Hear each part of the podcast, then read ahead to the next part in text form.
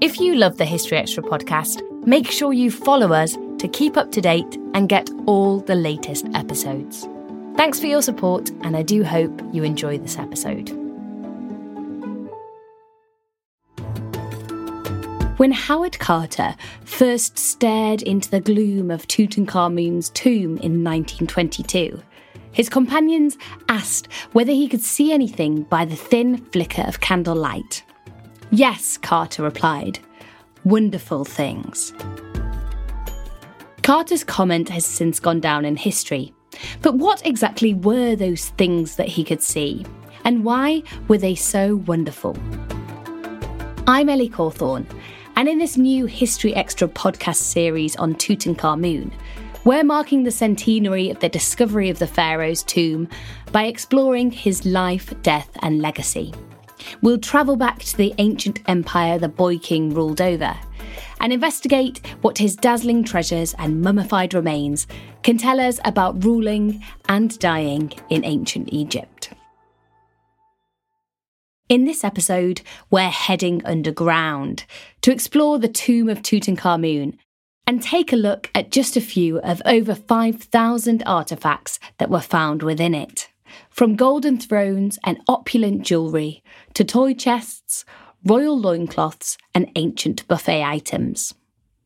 To act as our guide around this subterranean treasure chest, I'm welcoming back an expert that you've already heard from in this series, Professor Toby Wilkinson.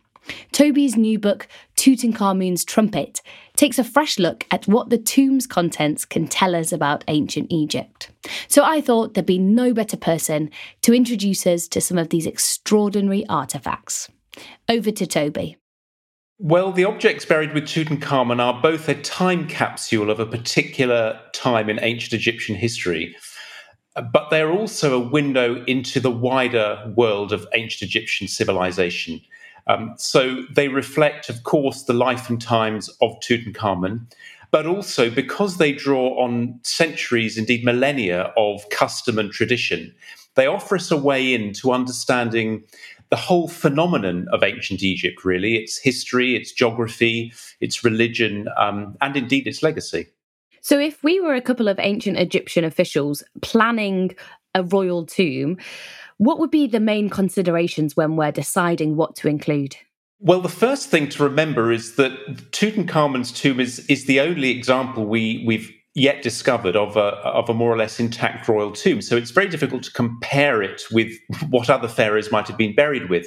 What we do know is that Tutankhamun was buried in a hurry and things were essentially kind of cobbled together for his tomb. So he may not have had the full range of objects that would normally have been planned for a, a royal burial. But with Tutankhamun, who died unexpectedly, his tomb wasn't even ready. So the tomb he ended up being buried in uh, was not really a royal tomb by design. Um, we know from the way that the objects were put in the tomb and indeed the way that they were sourced in many cases that it was a bit of a rush job. But it wasn't entirely a hasty botch job. There were certain objects that were key to helping any pharaoh enjoy a smooth transition to the afterlife. The underpinning philosophy of all grave goods is that they're there to serve the pharaoh in the afterlife. So there were specific ritual and magical objects which were thought to be necessary for the pharaoh to proceed successfully into the afterlife. There were many objects uh, of what we call daily life to enable the king to continue to enjoy all the sorts of things that he would have enjoyed during his daily life um, in the afterlife. Um, and then there were a series of what we might call more personal objects, things that were that had a particular resonance for Tutankhamun himself which he you know would have, wanted to, to, to be with him uh, throughout all eternity. So some broad categories of, of object, and within those categories, it was really a question of what was available in the royal storeroom, what could be easily procured for the tomb um, in the time available. Before we examine any of these objects in more depth, let's take a moment to explore the tomb that kept them safe for more than 3,000 years. So grab your torch and pop on a pair of sturdy boots, because I asked Toby to take us on a short tour. So Tutankhamun's tomb comprises four separate chambers. So it's accessed via a, sloping corridor dug into the bedrock of the Valley of the Kings. And that corridor then connects with the, the first chamber, which archaeologists called the antechamber. And it was found absolutely full with, with various objects. Just beyond the antechamber in front of us is a side room, which is called the annex. And then off to the right hand side of the antechamber, there was a blocked up doorway. And that blocked up doorway led to the, the burial chamber where the king himself was buried in his coffins and, and his sarcophagus, surrounded by golden shrines. And then the fourth chamber, off to the side of the burial chamber, uh, was called the treasury, and that was where many of the, the most valuable objects were stored. So, really at the heart of the tomb, if you like. Oh, and I forgot to mention watch where you're going because there's not much room in here. It's a very small tomb, and as I said, it wasn't designed as a royal tomb. Tutankhamun had begun excavating a proper royal tomb in another part of the Valley of the Kings, but it was left unfinished at his death. Um, and so ancient Egyptian custom dictated that within 70 days, a pharaoh had to be embalmed uh, and buried. And there was no way that the tomb originally designed for Tutankhamun was going to be finished in 70 days. So they had to press into service what was pre- presumably um, designed for uh, a member of the administration, but a non royal person, just happened to be a, a, small tomb available. And that was rapidly converted into a royal tomb. But the result is that it's actually very small. And so, this huge um, collection of objects that a, a, pharaoh had to be buried with had to be, you know, literally thrown in, um, piled high, like a sort of cupboard under the stairs, in order to fit it all in what was a very small set of chambers. Were there any kind of security measures in place in the tomb? I'm hesitant to use the phrase booby traps, but essentially that's what I mean. Well, there were security measures. So the uh, entrance to the first chamber, the antechamber, was blocked up and sealed with plaster, and the plaster was stamped with the seal of the ancient Egyptian royal necropolis to ensure that nobody broke in. But of course, that didn't work, and thieves did break in and it had to be resealed. There was another blocked doorway between the antechamber and the burial chamber. And the burial chamber, of course, was the, the sort of holy of holies of the tomb. It was where the king's body lay, and so really important to safeguard it. So if thieves managed to penetrate the antechamber, they still had to get through a blocked wall into the burial chamber. And then each of the shrines which surrounded the king's sarcophagus was closed with a bolt um, or with a, a twist of rope. And that was also sealed. So the Egyptians were, were great believers in, in, in sealing things with a wax seal um, as, a, as an added security measure. Um, so there were multiple layers of security. And then if the thieves broke through uh, into the burial chamber, they had to get through four golden shrines, a stone sarcophagus, and three nested coffins before they reached the body of the pharaoh, which none of them succeeded in doing uh, in ancient times. So, to that extent, the security measures worked. If you do manage to make it past the security measures, take a look around and you'll see murals on the walls. Although, I'll admit, the decoration isn't quite as grand as you might be hoping. A standard royal tomb at this time would have been very extensively decorated. Um, most of the chambers and the corridors uh, would have had uh, carved and painted decoration, generally speaking, reflecting beliefs about the afterlife. So, very elaborate re- religious scenes showing the pharaoh moving from this world into the next world, navigating all of the obstacles, and eventually being welcomed into the realm of the god of the dead, Osiris. Now, Tutankhamun's tomb has very little wall space, and there wasn't very much time to, to decorate it. So, in fact, only one of those four chambers, the burial chamber, has any painted decoration in it at all. Um, and it's very abbreviated. It's just essentially the must have elements um, for uh, a royal tomb. So, there is a scene from the sun god's passage through the underworld, the idea being that that would bring life and light to the souls of the dead there is a scene of Tutankhamun being escorted into the underworld and welcomed by the god of the dead, Osiris. there is very interestingly and, and unusually for a royal tomb, there is a scene of Tutankhamun's funeral procession. So his coffin uh, being dragged by mourners, um, which is not normally something we'd find in a royal tomb. And then, in a sense, the most telling of all the scenes in Tutankhamun's tomb is the scene of his heir carrying out the act of burial, because according to ancient Egyptian custom, what made you the legitimate pharaoh was not so much whether you were the eldest son of the previous pharaoh, but who carried out the burial. And the act of carrying out the burial of your predecessor made you the next legitimate pharaoh. And because the uh, succession to the throne was highly contested after Tutankhamun's death, it was in the interest of the person who eventually became pharaoh to have himself portrayed in Tutankhamun's tomb carrying out the burial. So he could say to people, Well, look, there I am. I'm the heir. I'm the legitimate next pharaoh, and nobody can argue with it. So the decoration tells us rather more than it might in an ordinary royal tomb. It tells us about the particular circumstances of, of the boy king's death. Interesting. So it's it's almost like a piece of political propaganda in a way. It is indeed a piece of political propaganda, um, and it's very interesting to see a royal tomb being used for that purpose. Visit Tutankhamun's tomb today, and you'll find that most of the grave goods have been cleared out, taken away for safekeeping at museums.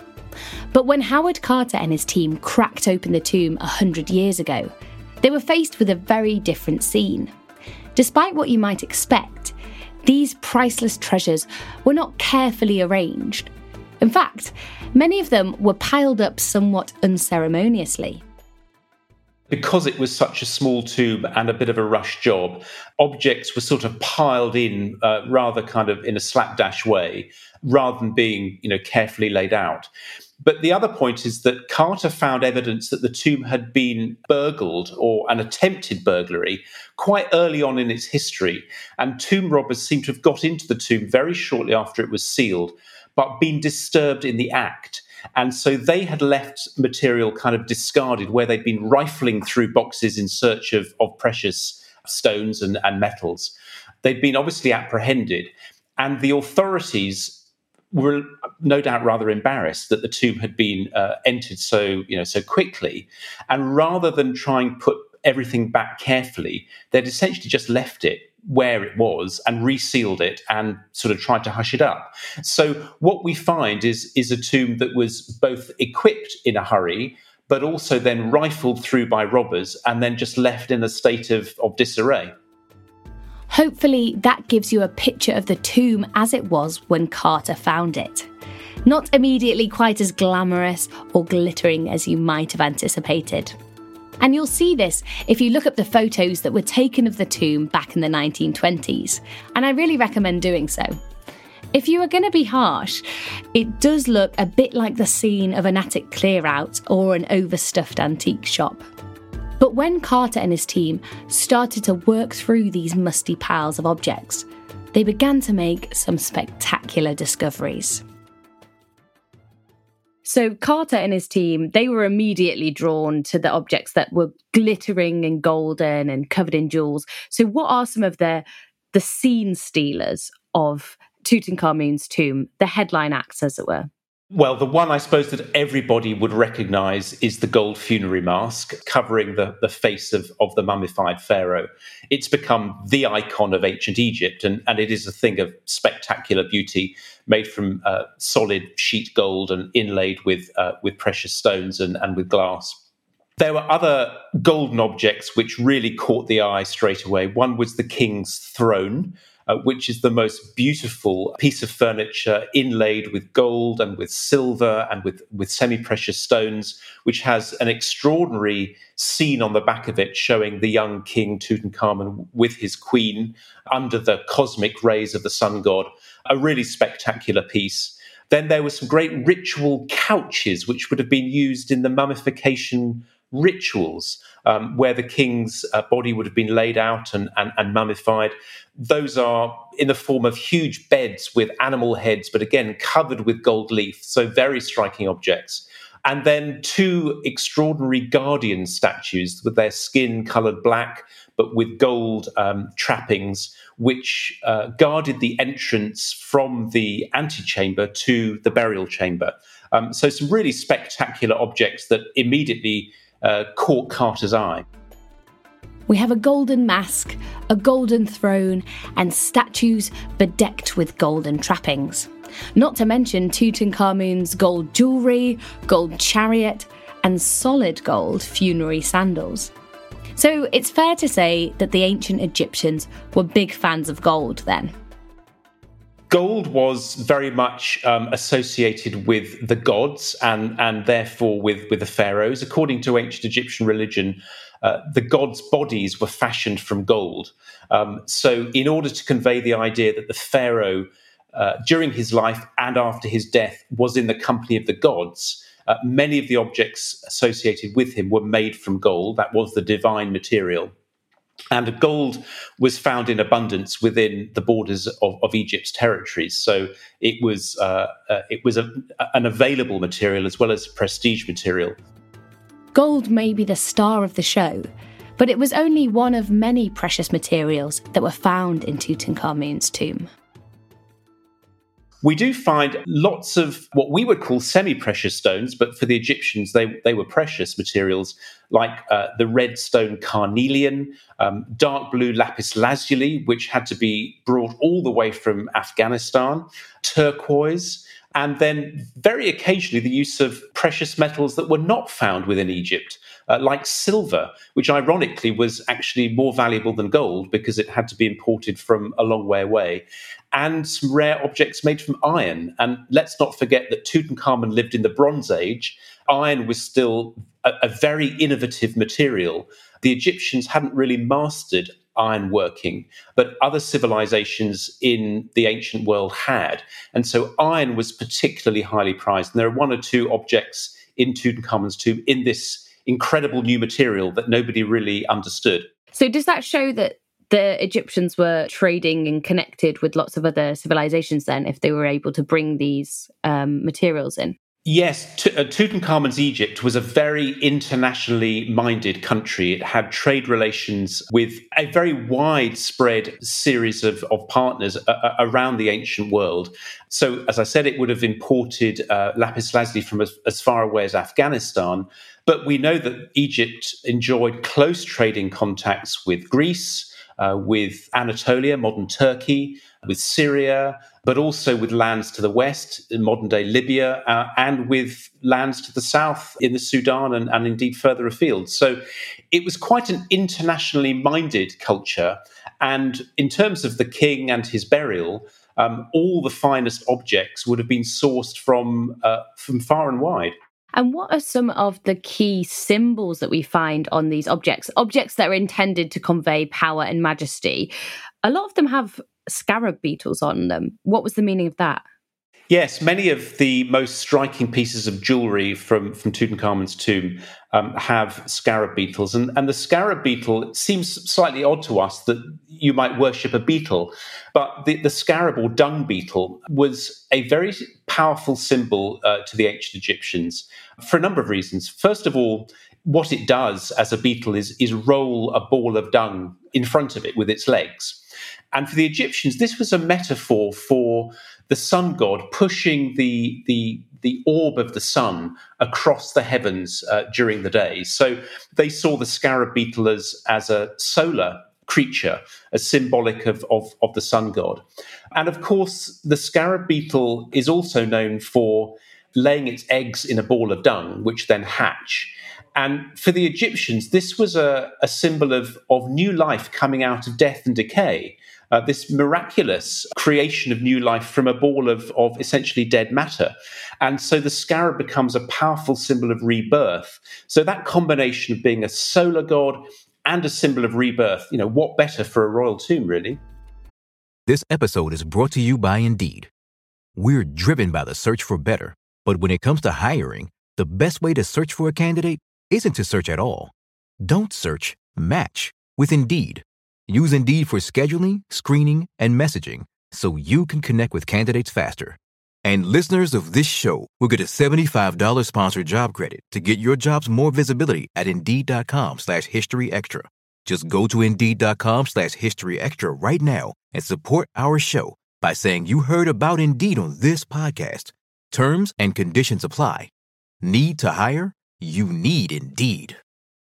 You'll know real when you get it. It'll say eBay Authenticity Guarantee, and you'll feel it. Maybe it's a head turning handbag, a watch that says it all, jewelry that makes you look like a gem, sneakers and streetwear so fresh, every step feels fly. eBay gets it. So look for the blue check mark next to that thing you love and be confident that every inch, stitch, sole, and logo is checked by experts. With eBay Authenticity Guarantee, you can trust that feeling of real is always in reach. Ensure your next purchase is the real deal. Visit eBay.com for terms.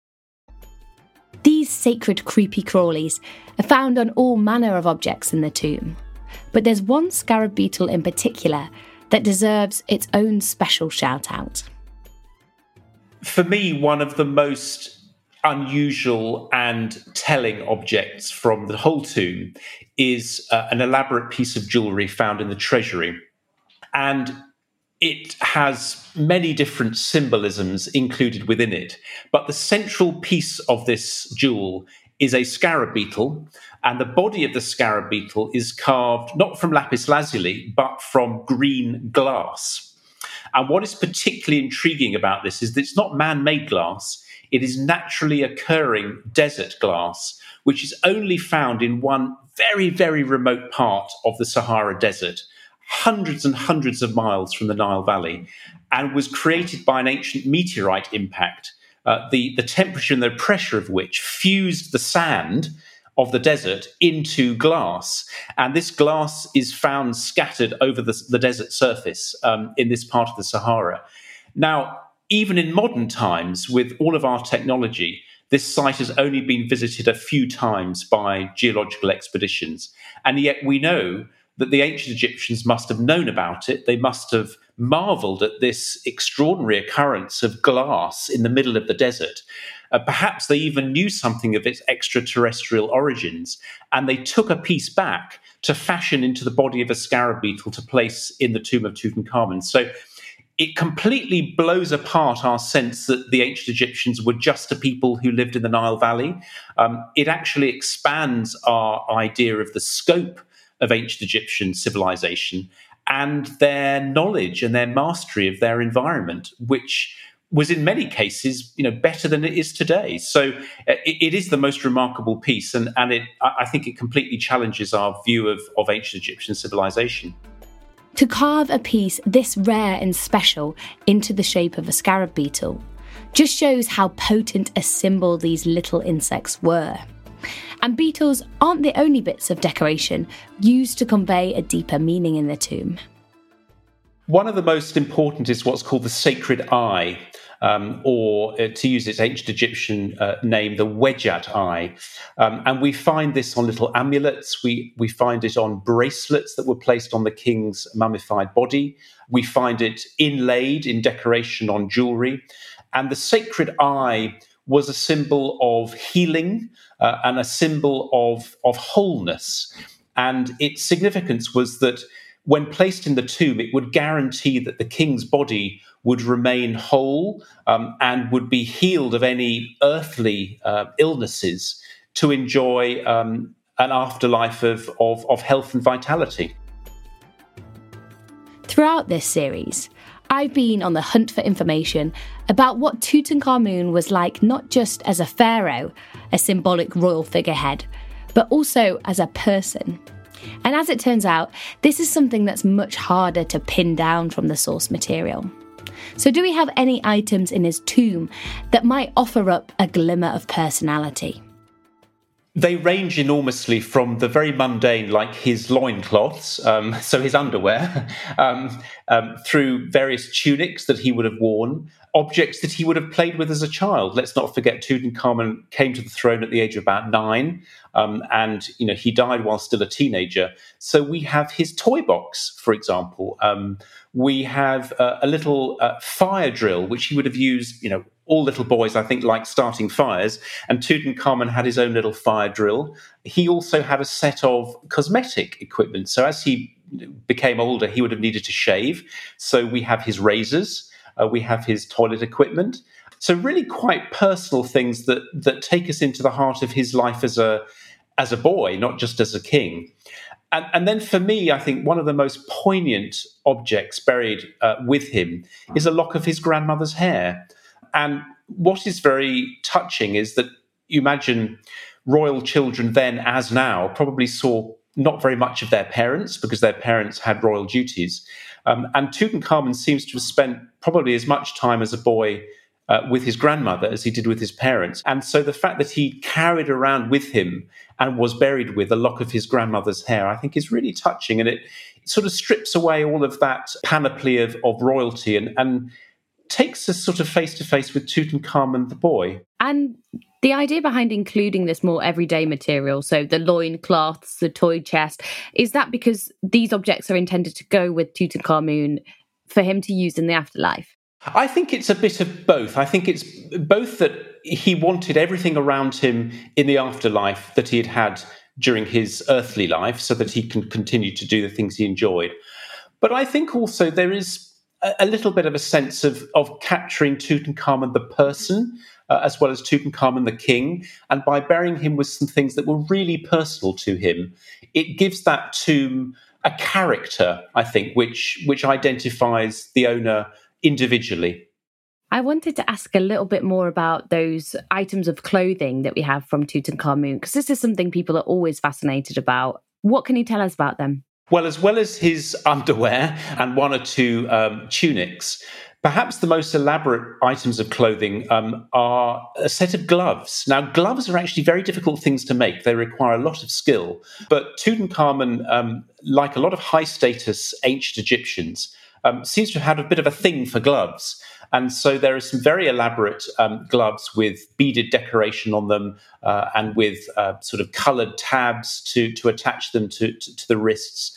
So we can imagine, again, rather like the Queen of England today, who appears in public generally wearing gloves, we can imagine Tutankhamun also having worn gloves on state occasions as part of the, the trappings of royalty. And then at the other end of the extreme, we also have his sandals some of which are uh, everyday wear, just made from papyrus. Others are much fancier, sort of equivalent of Gucci sandals almost, with elaborate decoration, uh, colored beads, and so forth. So um, he had quite a, a wardrobe of footwear as, as well as his, his clothing. With each loincloth and Gucci esque sandal, we're inching ever closer to the boy himself. But hold on, we don't want to get too close because next week we've got a whole episode coming up on Tutankhamun's mummy. But we can't discuss the treasures of Tutankhamun's tomb without talking about what he was buried in. Because these weren't just coffins, they were also incredible artifacts. And first of all, I should point out that I used the word coffins because this wasn't just one coffin, but a nest of three, which were then placed within a stone sarcophagus and this stone sarcophagus was then enclosed in four golden shrines. The coffins themselves are quite extraordinary works of art. You imagine, rather like Russian nesting dolls, they sit snugly one within the other. Each gets more elaborate as you get towards the, the, the, the center of the whole uh, ensemble and, and, the king's body. And the innermost coffin um, is fashioned from, from solid sheet gold uh, with elaborate uh, inlaid decoration. And each of the, the coffins has uh, a mask fashioned to resemble uh, the, the, face of the dead king, uh, wearing his uh, royal headdress and with the divine beard. So they are really quite astonishing articles of, of, of ancient craftsmanship. And these masks that were crafted, as you say, to represent the dead king, was there an idea there that they would look like Tutankhamun as a person, or were they more symbolic? It's a really interesting question, and, and most royal portraiture in ancient Egypt is quite idealizing. So it's not designed to look like a specific individual, but it's designed to convey the whole notion of monarchy. Um, having said that, there are subtle differences between different reigns that allow us to identify an individual pharaoh. So Tutankhamun's gold mask and, and the other representations of his face, they are idealizing in many senses. So they present the kind of ideal image of youth uh, and, and health uh, and majesty. but certain of the, the physical characteristics are subtly different from other pharaohs of the time. So there may have been an intention to try and personalize it just a little bit.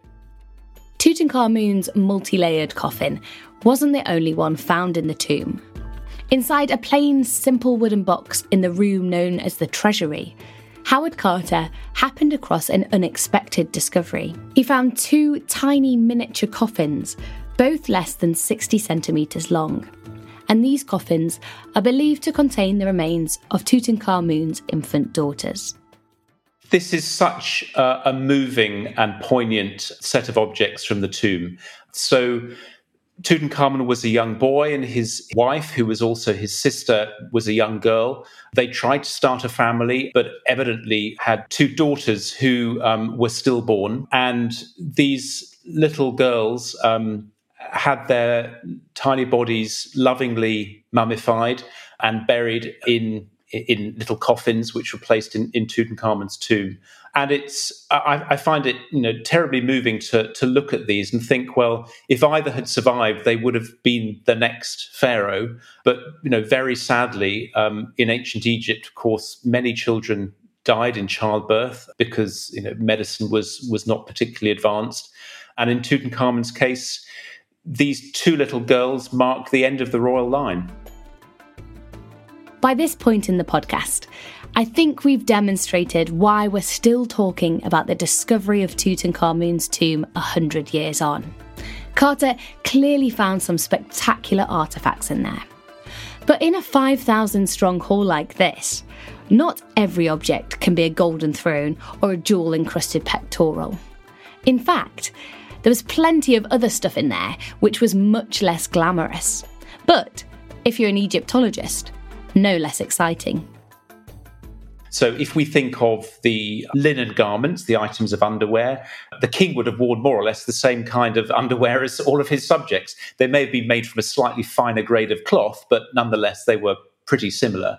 Things like um, the food uh, included in Tutankhamun's tomb. Um, he was buried with an abundance of supplies for the afterlife, everything from preserved joints of meat to jars of honey, uh, jars of wine, loaves of bread. Just a note on this ancient buffet for the afterlife. There were more than 100 baskets of food found in the tomb, including 42 joints of meat. And these victual mummies were each preserved and stacked into their own individual boxes, sealed with hot resin. And while they may not be all that appetising today, these discoveries offer a fascinating insight into what ordinary ancient Egyptians were eating. The difference between royal and non royal was one of scale rather than of, of substance. So he would have had more of everything, but actually it would have been more or less the same kind of food uh, that his subjects were, were eating on a daily basis. So actually, we've got a pretty good cross section of the ancient Egyptian diet represented in Tutankhamun's tomb. Bread and beer would have been the staples, and there's plenty of, of bread and grain in, in Tutankhamun's tomb. Also, vegetables um, like garlic, which was very popular, chickpeas and lentils and other pulses. And then what would have been a little more high status food, uh, meat, including joints of beef and preserved goose. Those would have been foodstuffs that ordinary people wouldn't have eaten so so frequently. And then the honey and the wine, which again were quite high status commodities. Um, so all in all, we can recreate what an Egyptian banquet would have been like, but also what people would have been eating day in day out. From astonishingly rare desert glass to golden sandals and hearty hunks of beef. I hope that this episode has given you a good idea of some of the vast riches of Tutankhamun's tomb. Toby has examined a hundred of these artifacts in painstaking detail for his latest book. So, to finish us up, I couldn't resist asking him which is his favourite? Well, the object that I took really as the title object for, for my new book is Tutankhamun's trumpet. Uh, he was buried with, with two trumpets. Um, one of them is made of, of sheet silver, and silver um, was a very precious material in Egypt. It had to be imported. And it's a remarkable musical instrument. And what particularly strikes me about this instrument is that we have the object, it has been played in modern times. Um, there's a BBC recording of, of the trumpet being blown in 1939, so we know what it sounded like. But of course, we don't have any notation of ancient Egyptian music, so we can never tell what tunes it played. And the the ceremonies and the occasions at which it would have been played are also lost uh, to history. So for me, the, the trumpet kind of sums up both what we know about ancient Egypt, but also what we don't know. And it leaves it to our imaginations to fill in the gaps. And so for me, it's a, it's a very kind of symbolic piece for our understanding the ancient world as a whole. Next week, we'll be getting up close and personal with Tutankhamun himself, as Dr. Chris Naunton joins me to re examine the Boy King's mummy. We'll discuss ancient mummification methods, grave robbing, and how to make it into the ancient Egyptian afterlife. Many thanks to my expert for this episode, Professor Toby Wilkinson. You can read plenty more about the objects in Tutankhamun's tomb and what they can tell us about life in ancient Egypt in his book, Tutankhamun's Trumpet The Story of Ancient Egypt in 100 Objects. Thanks for listening. This podcast series was written and edited by me, Ellie Cawthorne, and it was produced by Brittany Colley. Additional checks on this episode by Rob Attar and Daniel Adamson.